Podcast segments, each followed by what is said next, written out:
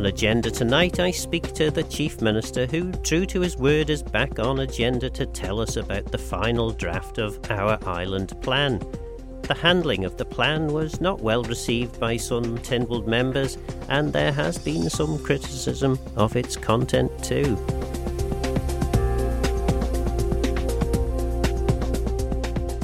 So let's hear from the Chief Minister and find out what really is the vision for the Isle of Man.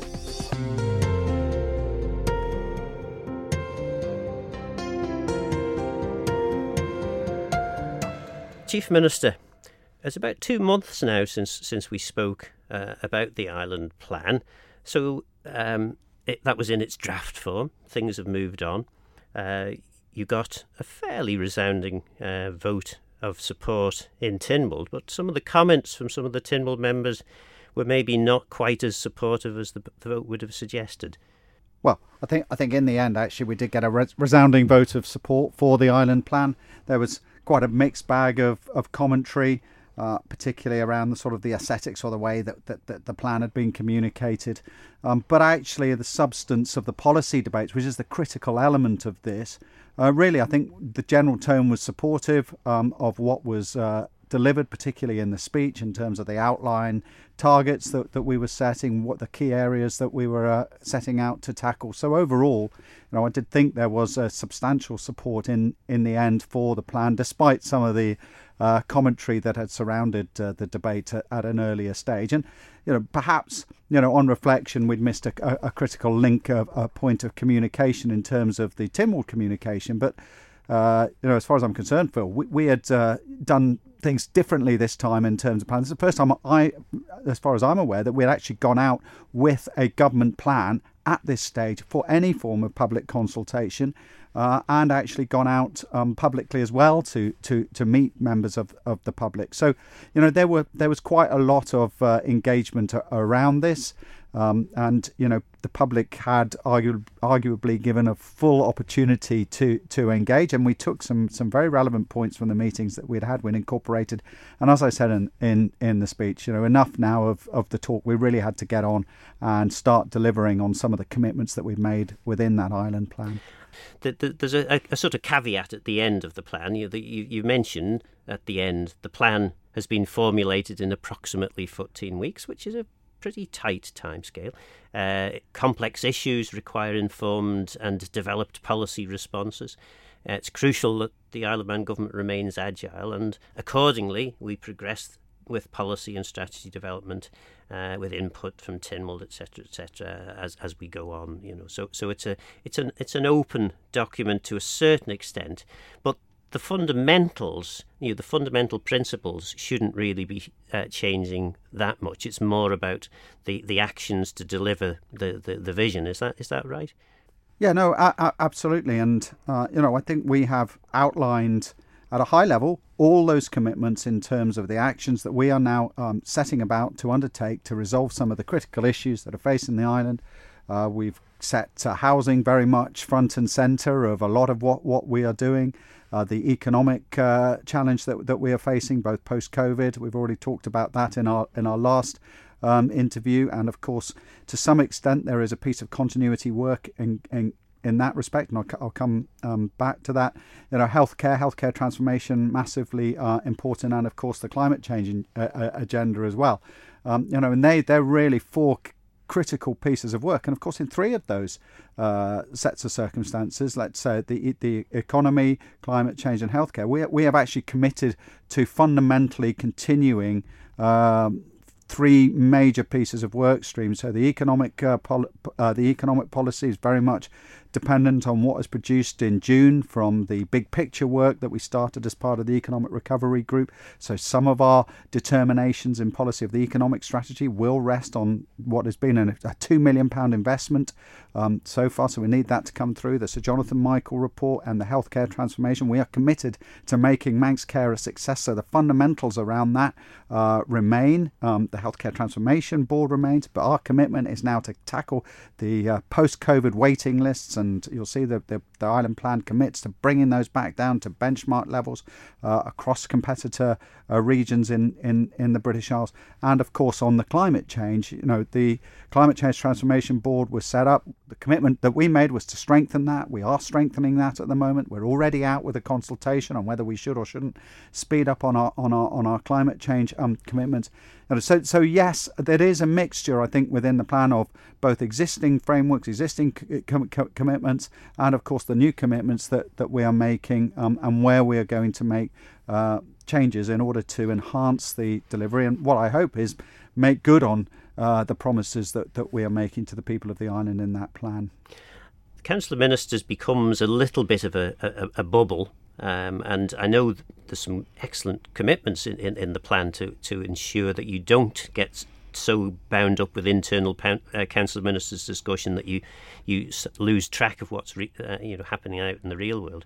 Uh, but there is a there's always that danger, isn't there, that uh, you you you're so busy focused on the things that are coming across your desk on a daily basis that time to actually really properly engage with the big issues that are affecting people's lives uh, is not always there.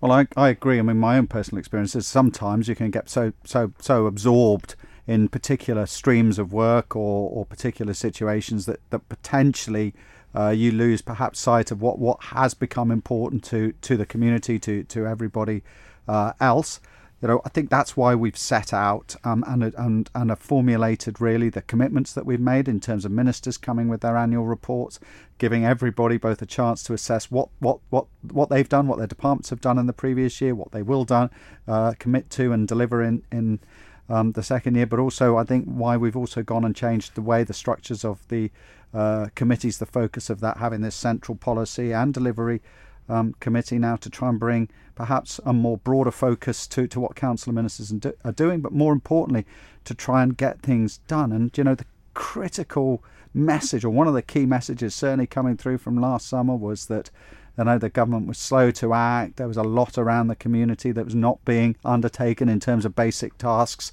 and we were so concentrated on the big stuff, the Liverpool uh, landing stage, the promenade, we've forgotten about actually maintaining the local environment in, in, in many, many places across the island.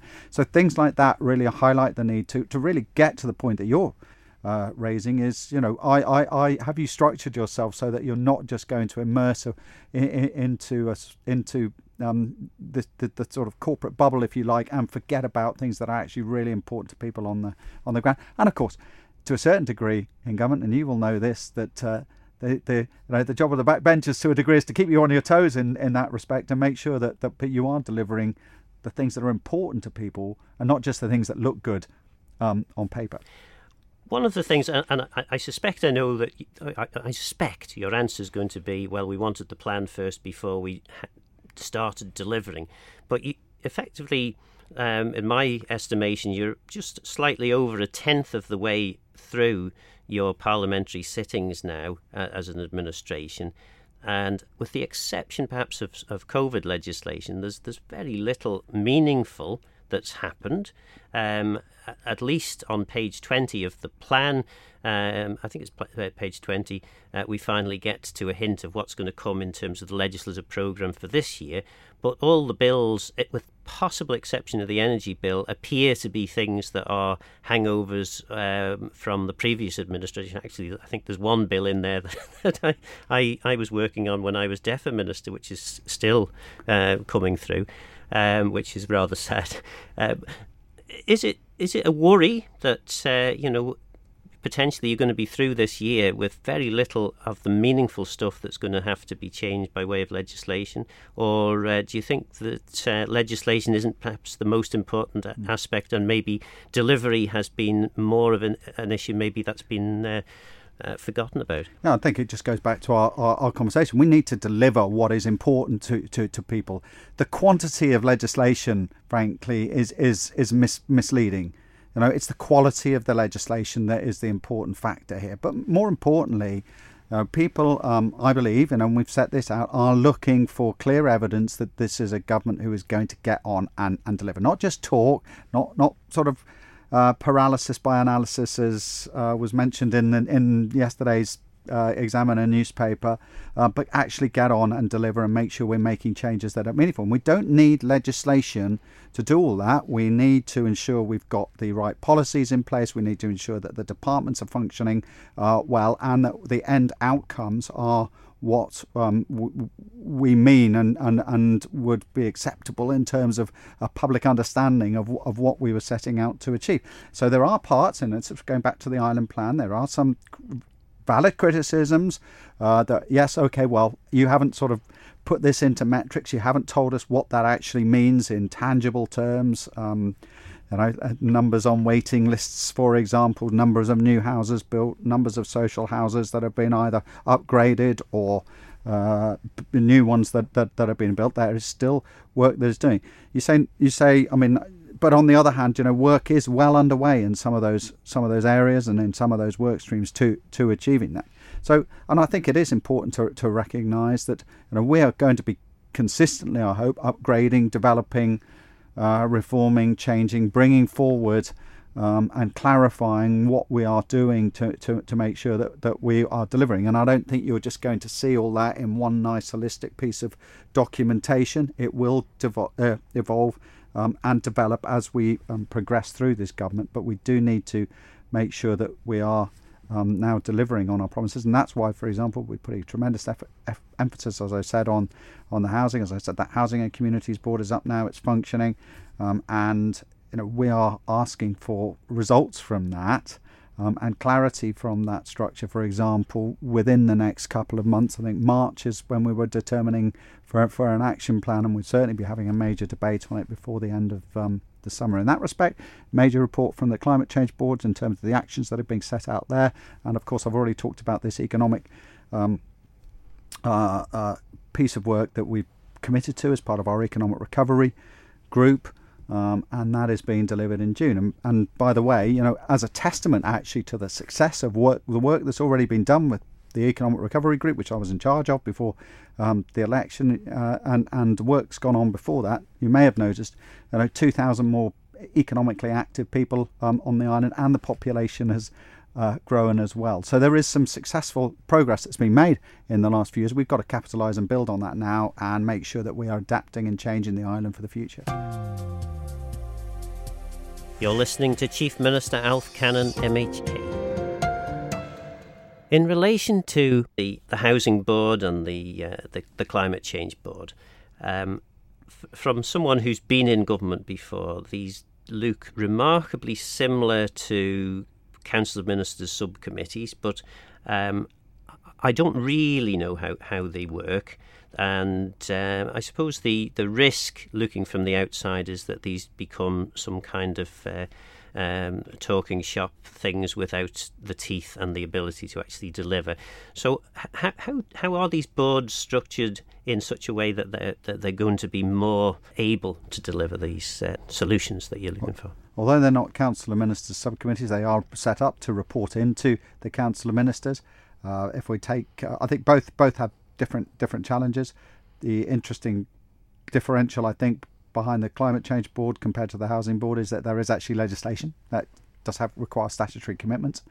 Um, and you will have heard the commitment that we're strengthening that board to, uh, uh, because we recognise the significant challenges, particularly around the sort of uh, engineering side of a climate change project. We need to make sure any commitments that we are making are workable um, for, from uh, the infrastructure perspective on on the island.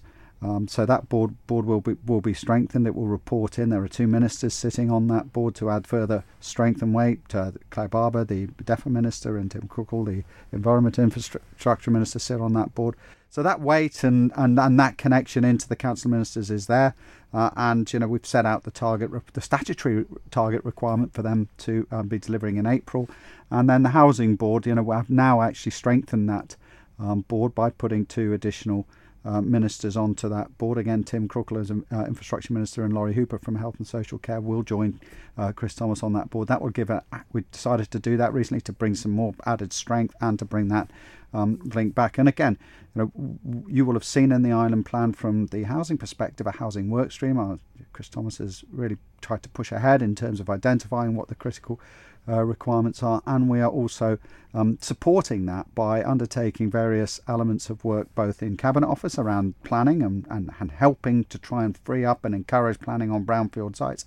And also, again, as part of the economic recovery work we set up last year, the Manx Development Corporation, they'll be coming forward with a positive announcement soon about um, housing and also have the potential to drive uh, both residential but also commercial development on, on, on brownfield sites. So I think with all these work streams, it does take time to, to get them to the surface. We're trying to push ahead so that we can bring forward some much more positive announcements so everybody can see what, what these various um, streams are achieving. But um, that, that's basic, broadly how it's uh, going to work. And we will be hearing a lot more from housing and uh, communities in the next uh, couple of months. And that is very encouraging to hear because certainly uh, in, in, my experience, that the, you, you, get the election out of the way, people then sort of sit back and relax a bit and think, oh, we've got five years. Uh, but the five years disappears in, in the blink of an eye. So it's encouraging to hear this is happening. Um, you know, certainly during the election campaign, one of the big, big concerns uh, raised by a lot of people, certainly most of the election meetings Manx Radio covered, was the um, the, the housing issue, uh, particularly first-time buyers, um, people on lower incomes struggling to be able to, to, to get onto the housing ladder. Um, I mean, you, you occasionally see social media, various other places, people making what appear to be fairly um, obvious statements like, well, government owns all these brownfield sites. If they just start building now, uh, if in a couple of years' time they'll have solved the problem. Um, is it as easy as that? Well, it's not. I mean, in the past, as you know, these these commitments have been indicated. Uh, we've been talking about Summerland, for example, for years now. Uh, we've been talking about Lord Street for years now and simply they've just failed to to we failed to deliver on them um, because you know there are multiple parties involved often in um, behind the scenes when you come down to these and you know you have to have a determination and resolve and and commitment to get this done. And you know I'm personally committed now to to this agenda. I've got Alex Allinson chairing a brownfield site regeneration um, committee with David Ashford or sitting on that that committee. We've got uh, as I said, the Manx Development Corporation, we've got um, Cabinet Office and Planning working on what needs to be done to, to enable, if you like, this, this to happen. And one way or the other, we are going to make this happen. Um, and if we don't, well, then it will not have been a successful administration if within the next two years there is not significant progress on some of these critical uh, areas. And, you know, I fully intend to make sure personally that, that they are um, delivered on. And we need to be ambitious and we need to have that strength of mind um, because they're, they're, they're, critical. And when you look at, uh, you know, this isn't just um, important from an aesthetic um, perspective, but also because uh, we, we ha- need to carry on um, build, building our economy. We need more housing. Um, but it'll also lead to strengthen actually the uh, the work opportunities for those in the domestic economy, for our construction companies, help support infrastructure. It'll also help potentially support you know the climate change program if we're building up to sustainable levels with with with our um, new builds, um, and you know it will also help because we need need more people on the island. We need more housing. We need potentially need some more more in the future we may need more office space. So there's a lot parts of this jigsaw, but we've got to get on and make some of this actually um, happen now. And it's of course we've talked housing, I've talked uh, uh, climate change, I've talked about um, the healthcare transformation, I've mentioned education.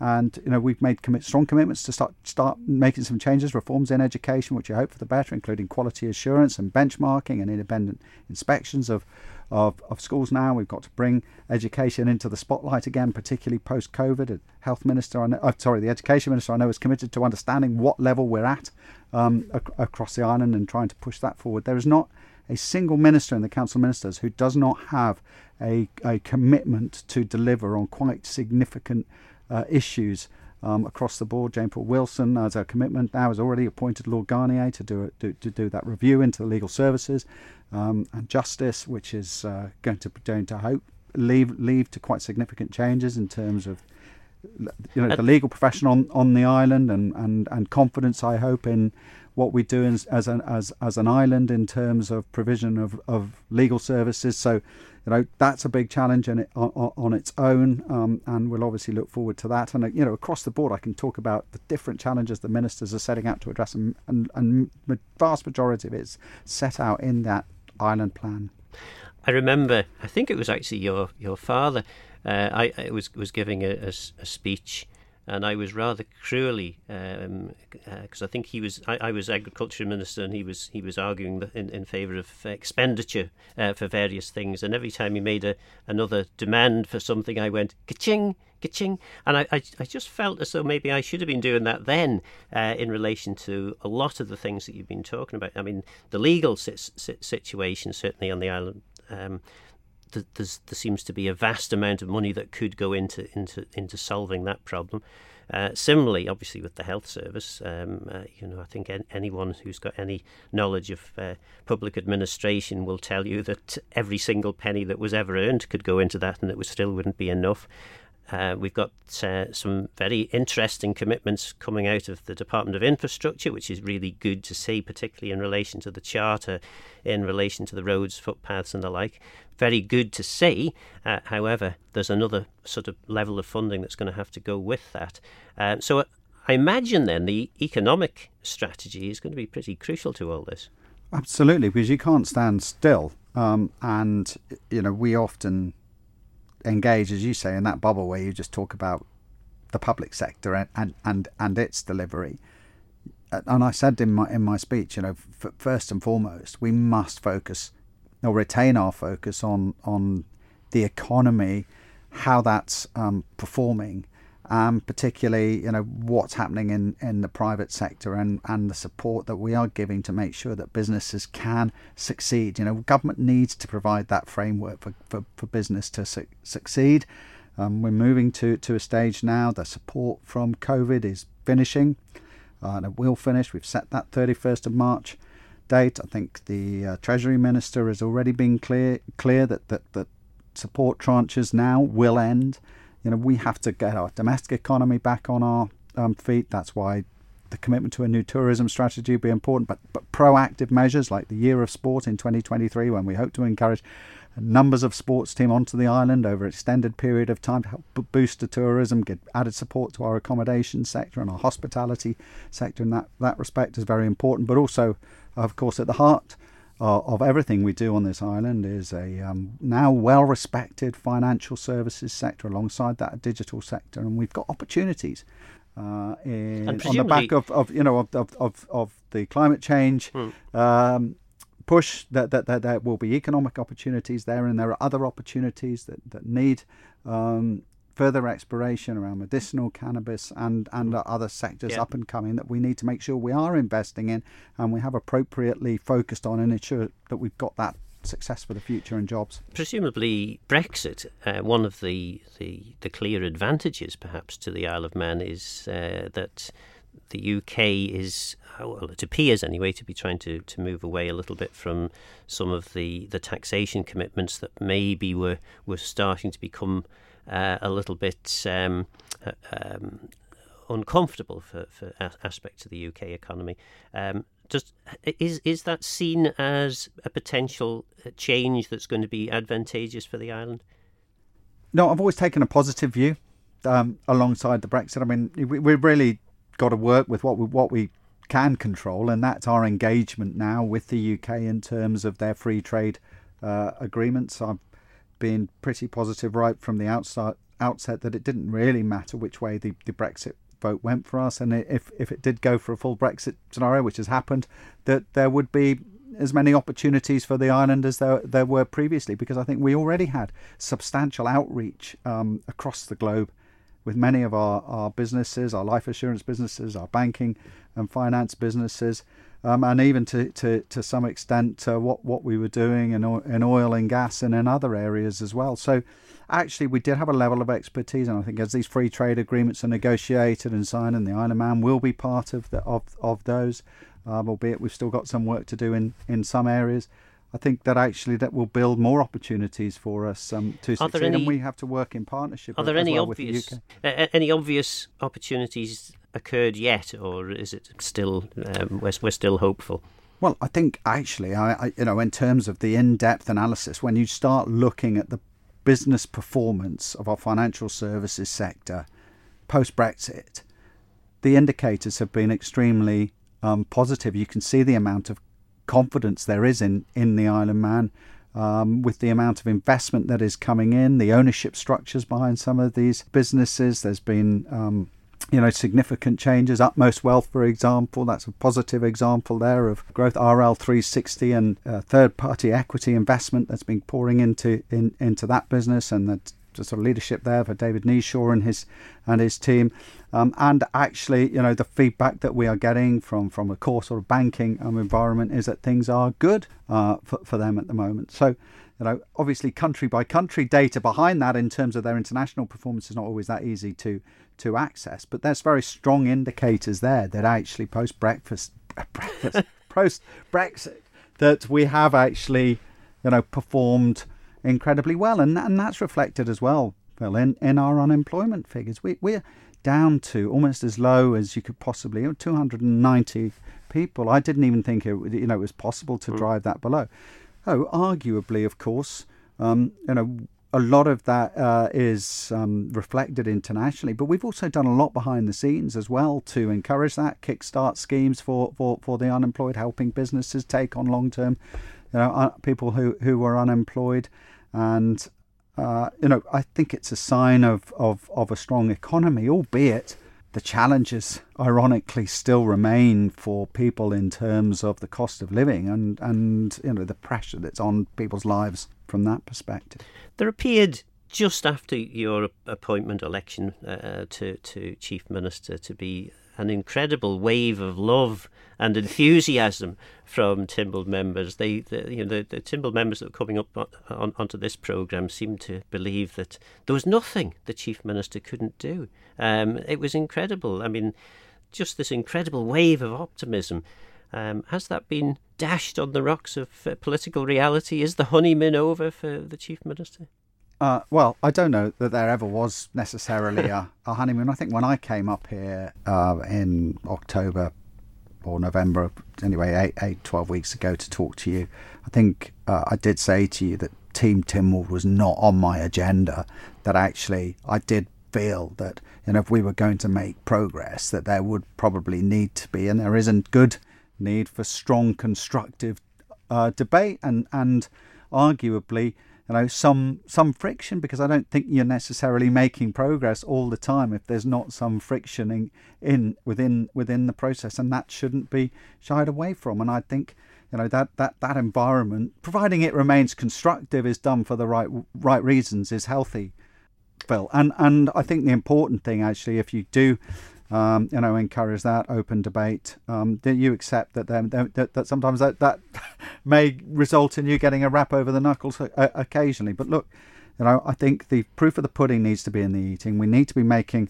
uh, life better for everybody. We need to be making the right decisions um, for the island. And so far, I think the critical decisions that we've been making already COVID, the way we're managing our way out of the pandemic, the decision to bring forward and push ahead with the living wage and bring forward the quite striking um, uh, increase in the minimum wage for April this this year and other things that, that we've been doing as well are indicators that, that this is a government that, that will want to push through and get things done. Strong personal commitment there from the Chief Minister. He's very much putting his neck on the line by clearly stating that failure to deliver the plan would be a failure of his government.